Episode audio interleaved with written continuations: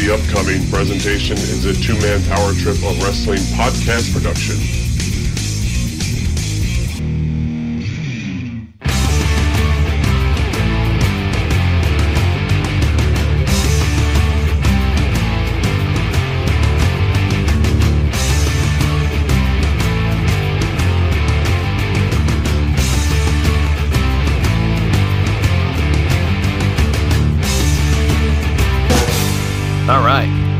Let's get it going right here and right now. This is New Generation Declassified, and you're listening to an all new episode of New Generation Declassified exclusively here on the Man Power Trip of Wrestling's podcasting empire. If you didn't know by now, my name is Chad, and every single week we take a walk back into the old time machine. We head back in that DeLorean. We go back to a glorious era the era of the mid 90s, the WWF's new generation. And we open up the files, we open up the stories, we kind of look back at some of the uh, the finer things that maybe looking through those rose-colored glasses of childhood were great to us then, they might not be now, or some things that we're going to talk about deserve a second look. But that's the goal here of New Generation Declassified. What we're going to do today is we're going to start off a, uh, a kind of a multiple show series talking about announcers, commentators, and hosts of the new generation. We're going to take it a little bit at a time, step by step. We're not going to hit you over the head with uh, multiple people at once. We're going to kind of uh, ease into the uh, commentators, hosts, and announcers of this era uh, by running down a few of them pointing out some of their finer, maybe not so finer moments. And uh, we're going to do it in a uh, in about two or three episodes worth, uh, depending on how much we can get through in today, and then also next week when we have a special guest come on to go through this list uh, with us. And uh, it should be pretty cool to see uh, what other people think because I'm going to save some of the more obscure ones for the second part at least of this uh, this conversation about uh, the announcers, hosts, and commentators uh, of the new generation era. So before we get started and before we kind of run down today's list, uh, I just want to go out of my way to say thank you again to everybody who's been downloading New Generation Declassified and all the comments and all the likes and all the retweets. Uh, but I want to specifically mention Matt Wilson, who uh, had a great suggestion that will be uh, taken into effect with this episode. And you will see at the bottom of the description, you'll see some links. You're going to see a couple links uh, to the, uh, the the the promos and to some of the things that I'm talking about here. Uh, because in referencing a lot of stuff in the Diesel episode last week, uh, Matt pointed out, hey, there's a lot of stuff you talk about in a short amount of time and it might be good to have a guide because uh, if you got to run and get the old pad and pen, you might miss something else, have to rewind or hit it back 10 seconds or 20 seconds. And I don't want you to do that. I don't want you to have anything uh, added to your uh, podcast enjoyment. Just sit back and listen. But I will drop some of the uh, links. If I don't do it in the actual description here, maybe I'll drop it in uh, the Twitter feed when I release the episode. That could get a couple more um, uh, eyeballs and might not clutter the uh, the descriptions of the podcast. I don't want to overdo it um, with what we put in the links uh, or in the descriptions here for the uh, the podcast episodes because we have so many that we post on a weekly basis here on the uh, the TMPT Empire feed. Um, but it's a great way to kind of put the uh, the moment with what I'm talking about. And that to me is a huge key. And I want to thank Matt Wilson for that suggestion because I think it's great. And I should have been doing it from the start. And that's a uh, that's a discredit to myself for not thinking of that because I uh, that's perfect because I watch some of these videos to prepare. Uh, sometimes I don't. I'll be honest with you. Sometimes I do stuff right off the top of my head. I remember it so clearly enough that I can just kind of recite it. Maybe I don't have the day right if I'm not looking at it on paper, but uh, a lot of stuff I can remember um, if watching it, you know, all the way back then. But mm, refreshers never hurt. And uh, specifically for this week, I did actually compile a pretty thorough list of the uh, the, the promos specific to the person that I want to talk about um, with the uh, the rundown of these announcers, hosts, and commentators uh, of the new generation era. Now, if you're like me and you grew up in the '80s, you lived for those commentators, kind of guiding you through uh, each show, whether it was Gorilla Monsoon, whether it was Jesse the Body Ventura, whether it was Mean Gene Okerlund, Bobby the Brain Heenan, Vince McMahon, then your secondary guys, your Sean Mooney's, Craig DeGeorge, uh, the the kind of side characters that you see in some of the local markets, the Ken Resnicks, the Billy Red Lyons of the world. These are the guys that in the Federation years uh, would be key to promotional spots for house shows and television and kind of directing you in the more localized uh, television markets. But in the new generation era, where things were a little bit different, it was a little more worldwide now versus it was in the 80s. They still had local specific content. I know in Canada, there was a lot of different shows, there was some different uh, stuff recorded um, that, as we talk about it a little bit more, uh, we'll see that uh, even though it was a little different, it kind of was the same model, but just more on the worldwide stage. And if they were going to either redo uh, some promos for different markets, uh, you might not have the same host. You might have somebody filling in. It's an interesting little tale here of the uh, the way the new generation. Uh, commentators, hosts, and announcers, their roles were slightly different than they were in the 80s. Yeah, you'll we'll see some familiar faces, and we're going to talk about them. But uh, specifically in this episode, I want to cover more of like, you know, the well known ones, the ones that we knew were there uh, week in and week out. And, you know, they, they obviously added a lot to the table. They, they were the soundtrack for the actual show. They provided uh, what we kind of would listen to uh, in terms of uh the the the voice the voices with the pictures. But this time i mean and compared to today it, it's apples and oranges because for me the commentary takes me out. Uh the backstage hosts uh, or, or interviewers they take me out of it because they don't feel uh, natural. It doesn't seem like it's uh, got an emotion attached to it. It's very robotic. It's very repetitious. It's very rehearsed.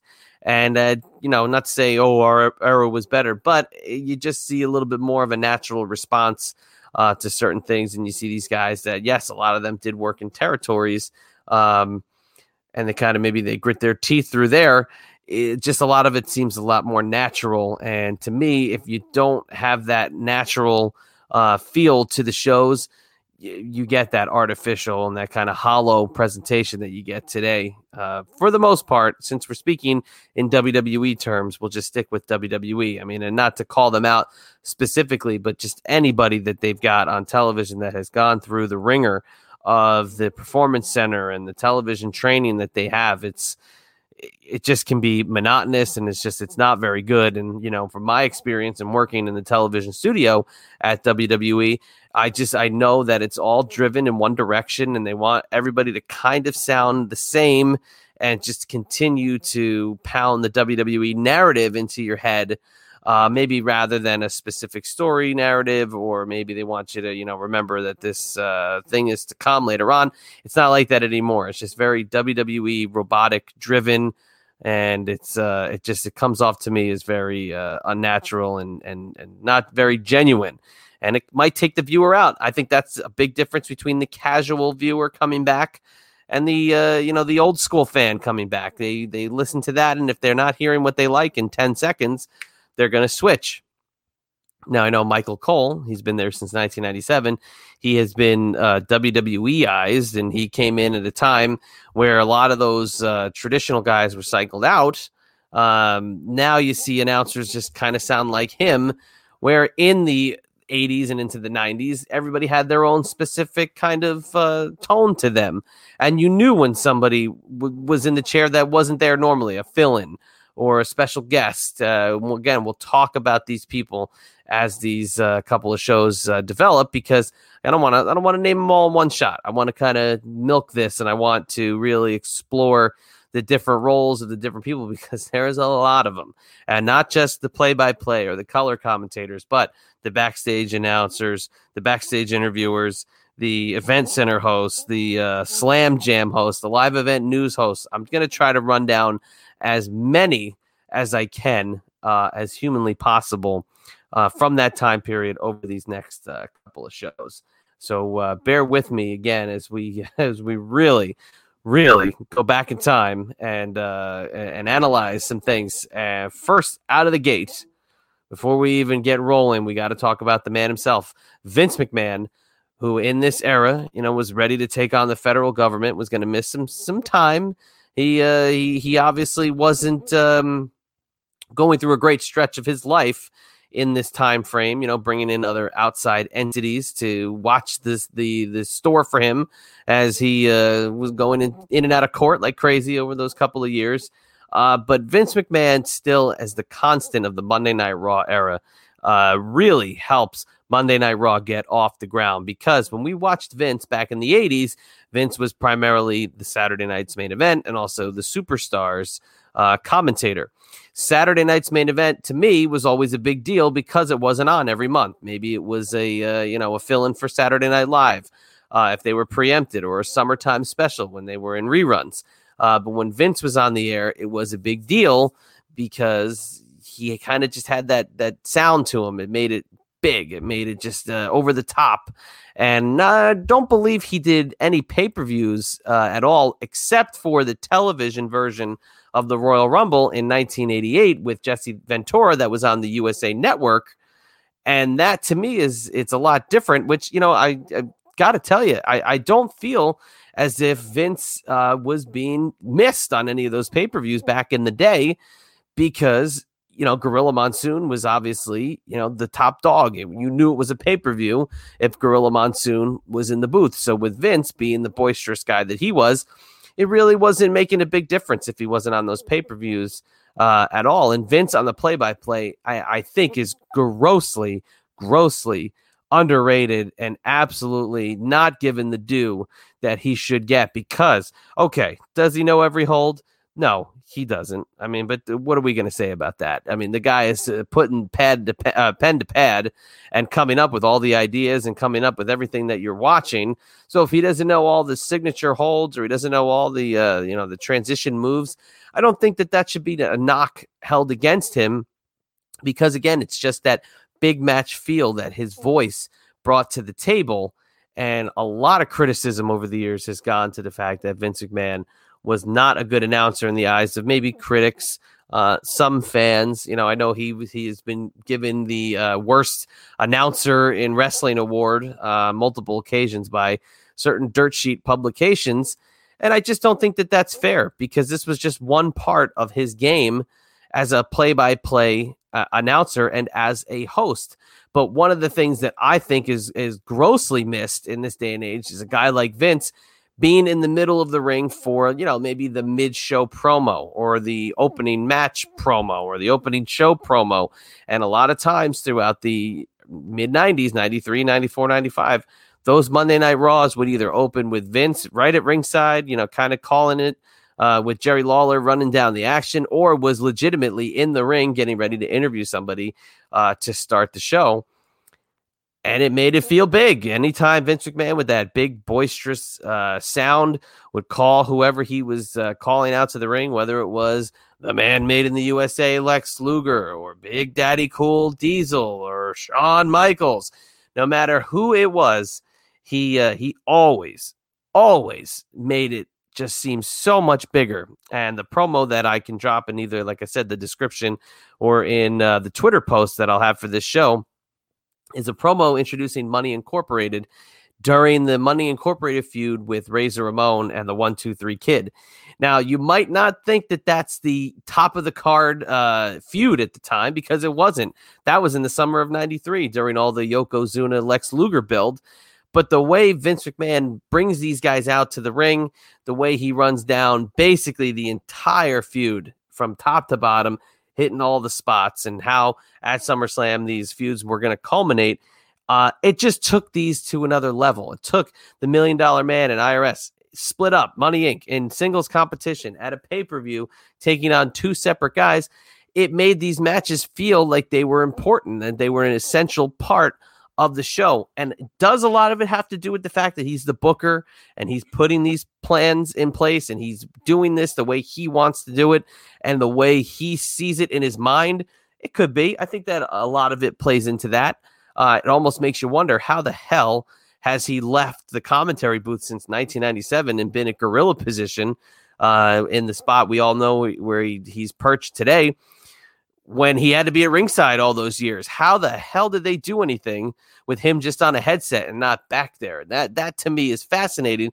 But here he is in the ring with an undercard feud and making it seem like it's this top of the the card uber super duper main event feud and it's just you know it's an undercard uh, one two three kid and razor against money inc uh, feud. It's not really a big deal but it's made to be a big deal because of the emphasis placed on a guy by like vince mcmahon and that to me is is the beauty and lost art. And now look i mean vince has those quality quality um aspects of him that are very host worthy. You know, you could see Vince being in some other realm of entertainment as a host because he's so charismatic, because he's adaptable to certain things. I mean, if you want to go and search it out, and you know, I can drop this link in if people really want to see it. I'm not sure if they do, but uh, the old Miller Lite commercials of the 1980s with uh, Vince McMahon uh, and Bob. Uh, specifically, they were the Bob Uecker commercials, but Vince McMahon in this Miller Lite commercial, he just exudes that same Vince McMahon characteristics that we would see on WWF television week in and week out. But this is in a in a 30 second beer commercial. And he still kind of holds it together, and you know, and, the, and it's the reveal. I'm not Vince McMahon, and it's like, wow, haha, very funny. A different side of a guy like Vince, that we didn't get to see in uh, in the WWF, but he's acting kind of out of character here, laughing, haha. Uh, but also during this era, when Vince, as the figurehead of the WWF, would go to Memphis, we would see him as more of a corner man, but we'd see him adapt a heel persona, and we just wouldn't see that in his WWF TV character. So the fact he's able to to distance you know, owner Vince McMahon, lead face commentator, play by play guy Vince McMahon, and become a heel in Memphis. Again, it just shows the range of him as a character. And I just feel he's very underappreciated during this era because he is who he is. And I think Mr. McMahon and the heel Vince McMahon of the late 90s just overshadows a lot of the work he did for so many years. I mean, if you go back to, you know, his work from the 70s, he was always a competent play-by-play guy. I mean, it's not like he just stepped in the booth and said, "Hey, I could do this better than anybody because I am the owner of the company." At that point, uh, no, that's not the case. When he was just an announcer for his dad, he did so many matches by himself, and uh, almost like a prelude to Joey Styles. Like he did these matches by himself, and just had the same uh, enthusiasm, had the same style, and it worked. It absolutely worked. And you throw in a, a partner, you know, take your pick Bobby Heenan, Jerry Lawler, Jim Ross, uh, anybody from that era who sat next to him, uh, Michael Hayes is Doc Hendrix sitting next to him in the booth they all played off each other well. And I think if we were to pick one, the quintessential partner for Vince during the 93 to 97 era would be Jerry Lawler. I think that they fit very well together, even at ringside at WrestleMania 10. That could be maybe the pinnacle of their uh, new generation uh, commentating efforts. Uh, SummerSlam 94 is an excellent one as well. Oh, you know what? We can even throw in there, and I I'm not going to give away too many names in, in this capacity, but even the 94 Rumble, it's Vince McMahon and Ted DiBiase doing commentary together and they just play off each other so well and that goes to the strength of not just Vince being the owner of the company but being the lead play-by-play guy. He just did it the way it was supposed to be done and, I don't think a lot of fans and again I always say looking at it from the you know 13 year old's eyes I always enjoyed Vince McMahon. Looking back through a 38 year old's eyes I still like Vince McMahon. I still would listen to any kind of Vince McMahon commentary. And hey, look, I'll tell you, I was a huge fan of when he came back very briefly in the uh, the Jesse the Body Ventura hosted edition of Monday Night Raw from oh God, it has to be ten years ago at this point, where he donned the tuxedo. He came out one last time, and we got Vince on commentary. I love that shit. That to me is the best. He just he he knows how to take it back, and he sounded professional. He had a little bit more of a gravelly voice, but still, it was the Vince McMahon we knew and loved from the you know Federation years into the new generation and the early stages of the Attitude Era. Uh, really, he hangs up the old microphone in November 97. You know, that's it. He's done. Maybe October. I mean, I know he's at Bad Blood 97, where uh, the Big Red Machine Kane makes his debut. But I think that's it. I, maybe another Raw or two. Um, you know what? No, he did make it up to Survivor Series because I remember uh, November, maybe like ninth edition of uh, Raw. He was in the commentary booth, and you know you don't know what you got till it's gone. And when Vince was out of the commentary booth, I think that was a giant loss to uh, the commentary booth. Uh, that's a very um, easy way to uh, to assess that. And uh, do yourself a favor, check out this promo with Money Incorporated and see the enthusiasm that Vince McMahon brings to the table. Because to me, it's absolutely it's off the charts. Um, and he was uh, just as big a factor in a lot of these big stories as anyone else. And, you know, case in point, if you want to go back to an earlier episode of New Generation Declassified, and we talk about the promo that he did with the Macho Man, I referenced it last week as well. Uh, the two of them talking about Macho Man's last shot at the WWF title. It's that raw, real emotion that now we know Vince McMahon is the owner. We forgot he was the the play by play guy and the the babyface commentator. Now we're looking at him as the owner and Macho Man stressing to him it's his last shot to win the, the belt. And we're like, damn, Vince, you're the one who's got to do something about it. And it just shows the range. He can go from one step uh, to the next. But let's move over to the Macho Man, Randy Savage. Very well documented that uh, a lot of people did not have um, uh, a, desire to see the Macho Man as just a commentator. The Macho Man felt he maybe shouldn't have just been a commentator. Uh, only two years removed at that point, really, from a full time uh, in ring competitor, the champion in 1992, uh, going into uh, the fall when he drops it to uh, Ric Flair before Ric Flair drops it to Bret Hart.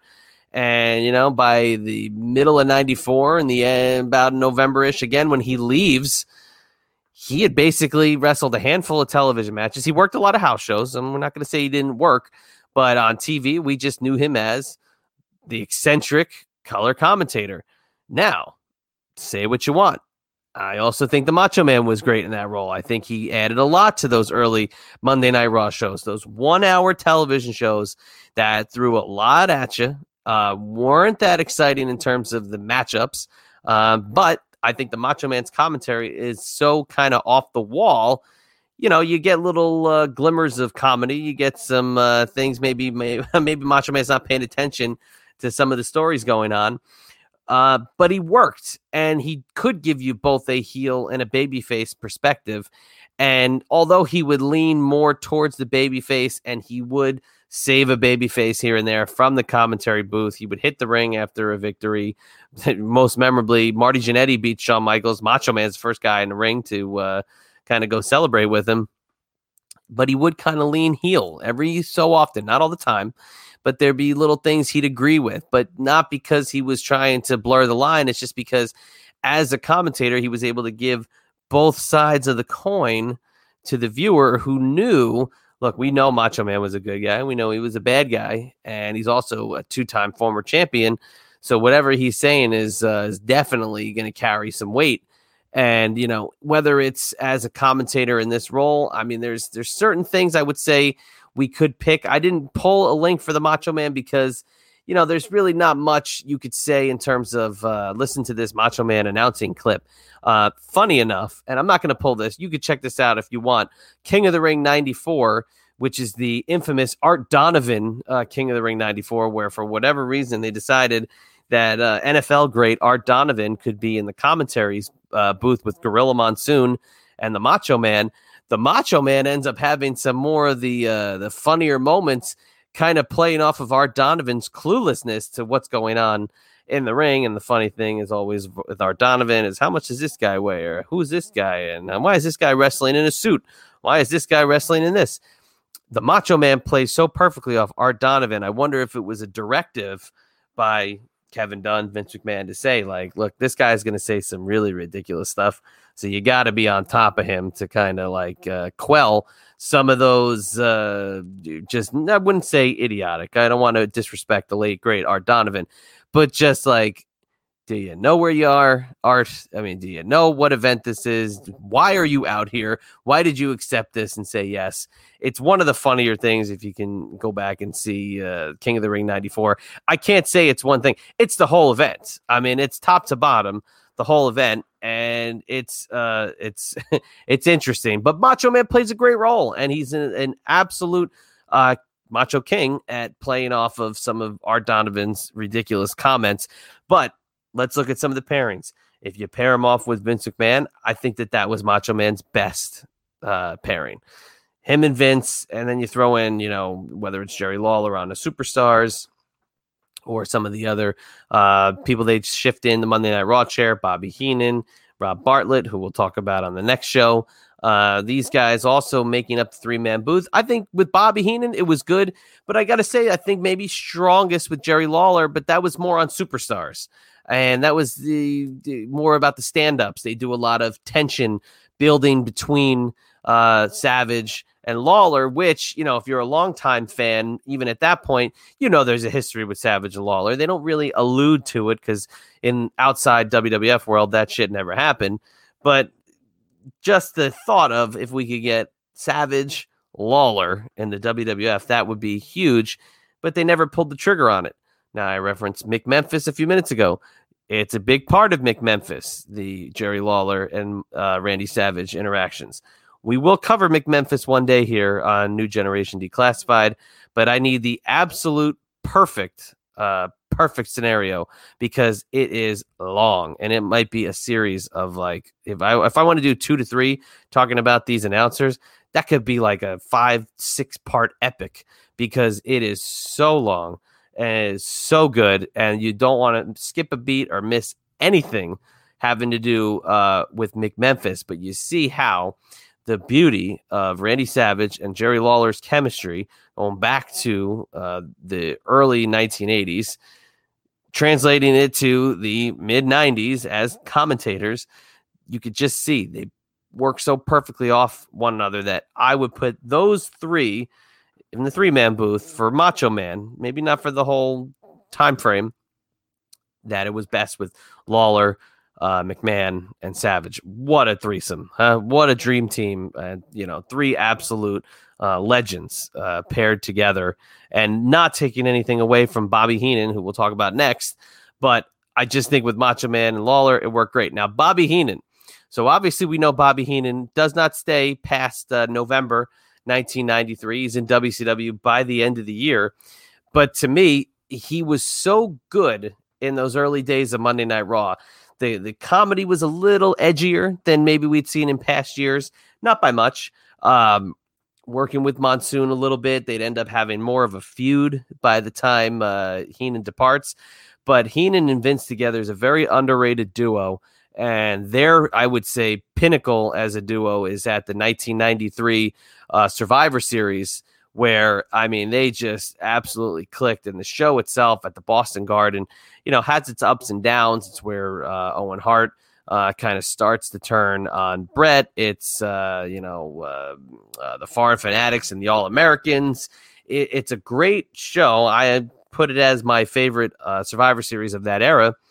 But the two of them work so well off one another. And at that show, pay per view, Heenan's really last big show oh my gosh, it's just uh, it's so good that I, I, I would absolutely say that Bobby Heenan, although paired with the great Gorilla Monsoon on so many shows, not in this era. They do the 93 Rumble together, which, you know, we can debate whether or not that's a full fledged new generation show. Kind of say it is, but I would say Bobby Heenan's best pay per view as a new generation commentator is that Survivor Series in 1993. But he's also great at SummerSlam. I'm not going to say that. SummerSlam being what it was, I still kind of lean towards uh, the Survivor Series because, hey, back then we only had a couple choices to choose from. You throw in a uh, a, a, stellar little uh, curveball like King of the Ring, that was blowing our minds. But you know, your SummerSlam, Survivor Series, Royal Rumble, without a doubt, I got to give it to uh, the Survivor Series of 1993 of uh, Heenan and Vince McMahon paired together. But you want to talk about something to watch here for Bobby Heenan? Absolutely have to point you in the direction of Jim Cornette's debut, where you you could go back and forth, you could debate it till the cows come home with any of your friends, fellow wrestling fans, that Bobby Heenan or Jim Cornette could take the reins as the greatest manager in the history of pro wrestling. in all the interviews we've had with Jim Cornette, we say that he's the greatest of all time. He says Bobby Heenan is the greatest of all time. Really, like I said, flip the coin on who, as a manager, was better. But Bobby Heenan puts Jim Cornette over so well that, yeah, as fans, we knew who it was. And he wasn't introduced as, oh, this is from WCW or this is from the NWA. It was Smoky Mountain Wrestling's Jim, Corn- uh, Jim Cornette that was debuting on Raw. And Bobby Heenan made it seem like the president came in the way he just completely uh, put him over like a million bucks and touted him as the greatest mind, touted him as a fashion plate, touted him as so many of the, uh, the you know the the new age uh, manager of the '90s, and Cornette then just kind of doubles over, says, "Well, I learned everything that, uh, or the greatest manager since you," so something to that effect. And I'll drop that in the uh, the links as well because it just shows that somebody like Heenan at that stage of his career could make somebody like Cornette seem that much bigger because we all knew who Jim Cornette was. Maybe some people might not have known Smoky Mountain Wrestling at the time. I mean, I knew from reading it in the magazines what it was, but I had no clue that the WWF was going to uh, then spotlight Smoky Mountain Wrestling talent. But Bobby Heenan making Jim Cornette look as big as he did coming in to the WWF was uh, such a graceful uh, tip of the cap um, to you know the next generation of guys that was going to come in and be a top manager. And of course, we know that Jim Cornette would not only be with the Heavenly Bodies and his Smoky Mountain Wrestling crew, but he'd be the American spokesperson for Yokozuna and really becoming a key part of the Yokozuna Act for really the next two and a half to three years. So that introduction by Bobby Heenan being what it was uh, to me is huge. And there's a lot of other great Bobby Heenan segments uh, as a commentator, uh, you know, and as the you know the co-host of Raw. Uh, great stand-ups with him and Vince at ringside before the show starts. Um, really, you want to talk about some kind of comedic aspects? Go back to the first episode of Monday Night Raw, where Bobby the Brain Heenan tries to get into the building, and the great Sean Mooney, uh, you know, and Lord Alfred Hayes are the uh, the foils for him just shows his range. He's just a what an unbelievable uh, showman, character, personality, whatever you want to call him. Just uh, such a, a just a asset to uh, wrestling history, and like like you needed me to tell you uh, any of that. And let's just touch on Gorilla Monsoon before we wrap up this was not the uh, the the end of Gorilla Monsoon, but it was more the slowing down period for Gorilla Monsoon. We'd see him and hear him on Wrestling Challenge. We'd see him and hear him on some of the other syndicated shows. He would be kind of in some of the Coliseum video releases, not all of them. He would work well with guys like Johnny Polo, aka Raven, when Johnny Polo did some uh, hosting work, and um, just the the tail end of his you know commentating days still fantastic. He's still great. He does radio WWF for a little while as well, and just his voice, just as boisterous and as known as it was in the 80s and 70s. Gorilla Monsoon really in a class by himself, and you know, personally for me, I feel like that's my soundtrack to uh, the WWF is through Gorilla Monsoon, and uh, just I, I, can't say enough good things about uh, what he does and, and little things that I look for you know, in television production, looking at how WWE, WWF was such a unique place to watch and grow and learning television uh, during the WrestleMania 10 pay per view. In between the matches, they would kind of call back to uh, past WrestleManias, and Gorilla Monsoon does the voiceovers for those uh, little interludes. And it, it's such a nice tip of the cap by Vince, who's in the commentary booth for this one. This is the first uh, WrestleMania where we really don't have Gorilla Monsoon in any ringside capacity because at WrestleMania 9 he'd kind of play sort of like a host. Uh, and he was in the full toga, the whole nine yards. But him, Gorilla Monsoon being WrestleManias one through eight, that's a big deal. Uh, at WrestleMania 10 gets to introduce the historical part of the, the WrestleMania 10 broadcast. And I just think it was a great nod by Vince to Gorilla Monsoon to get his voice on those shows and uh, you know introduce those moments that he called at ringside and it was a fitting end to uh, the longtime career of gorilla monsoon which you know basically by 1995 he now becomes very sporadic on air he would move into the president of the wwf role in 96 and would be cycled out of the company, would fall into not so great health. But, and this has been great and unearthed uh, uh, all over uh, Twitter over the last few weeks. He randomly popped into some shows in 1999, weeks before he passed away, and sounds still like Gorilla Monsoon. I know he had lost a lot of weight before he died, but uh, sounds exactly like how he did, uh, you know, and maybe more the the later years of his commentary. And uh, bet a lot of people didn't realize that in 1999, Gorilla Monsoon did some sporadic guest uh, color work on, I believe it was Sunday Night Heat, and uh, was on Twitter a few weeks back. I got a kick out of seeing that because I didn't even know that. When you could get me to find out something I didn't know, uh, it impresses the hell out of me. And I saw this and I was like, wow, that blew my mind. Uh, so very cool. But Gorilla Monsoon, again, I feel the soundtrack to my WWF uh, watching and my WWF fandom is through Gorilla. So uh, I always tip the cap to him because without that voice, you know, maybe I don't get hooked in the way uh, that I do on uh, WWF uh, TV. So we'll kind of cap that at this for part one. We covered Vince, we covered Bobby the Brain, we covered the Macho Man, and we covered Gorilla Monsoon. Next week, Oh, I got a list of names. I got some random people that you won't even remember. Now, that's what I always say every week. My favorite part is the people that say, Well, I didn't even watch the show back then, or I didn't know anything about this. And this podcast made me want to go back and check out blah, blah, blah. Oh, I got a lot of blah, blah, blah for you next week with these names that I'm about to pull out of people that had aliases, people that you didn't know uh, were back in the mix under a different name and uh, we're going to present them to you. And uh, we'll have a guest with me next week to discuss this. It will be uh, a ton of fun, and I implore you to come back. So, this is part one. Bookmark it, save it, commit it to memory. I'll drop the two links that I mentioned on, you know what? I'm going to do it on Twitter. I'm not going to cloud it inside of the description of this. Going to drop it on Twitter. Matt Wilson, I want to thank you again for that suggestion because this is the uh, the this is going to be the best way to kind of keep track of my uh, ramblings, and these are the two most important things I'm mentioning. And I can ramble, I can ramble with the best of them. Just ask my wife. But without that uh, that little tidbit from Matt Wilson, I wouldn't have thought about it. So again, thank you very much, and thank you for listening. So let's say goodbye uh, for this week. If you want to follow me on Twitter or Instagram, it's at Chad E and B. If you want to head on over to our website, it's tmptempire.com. You'll find all the links to the podcast in the TMPT Empire there. If you want to check out me on Francine's Eyes Up Here podcast, it is on Patreon at patreon.com slash Francine podcast. It's also simulcast on Saturdays at the Creative Control Podcasting Network. And for my website, it's ibexclusives.com.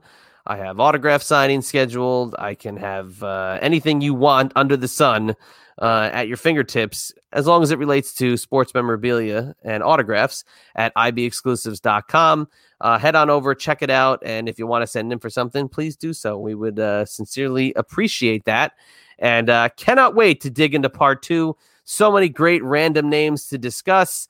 few familiar faces we've uh, kind of touched on here on New Generation Declassified, but we're going to highlight some of their, uh, like I said, finer, maybe not so finer moments. Uh, so for uh, myself here, the Chadster, we will see you next week on New Generation Declassified, uh, or I would usually say we'll catch you on the flip side. Thanks for listening to the two man power trip of wrestling. What the world is downloading.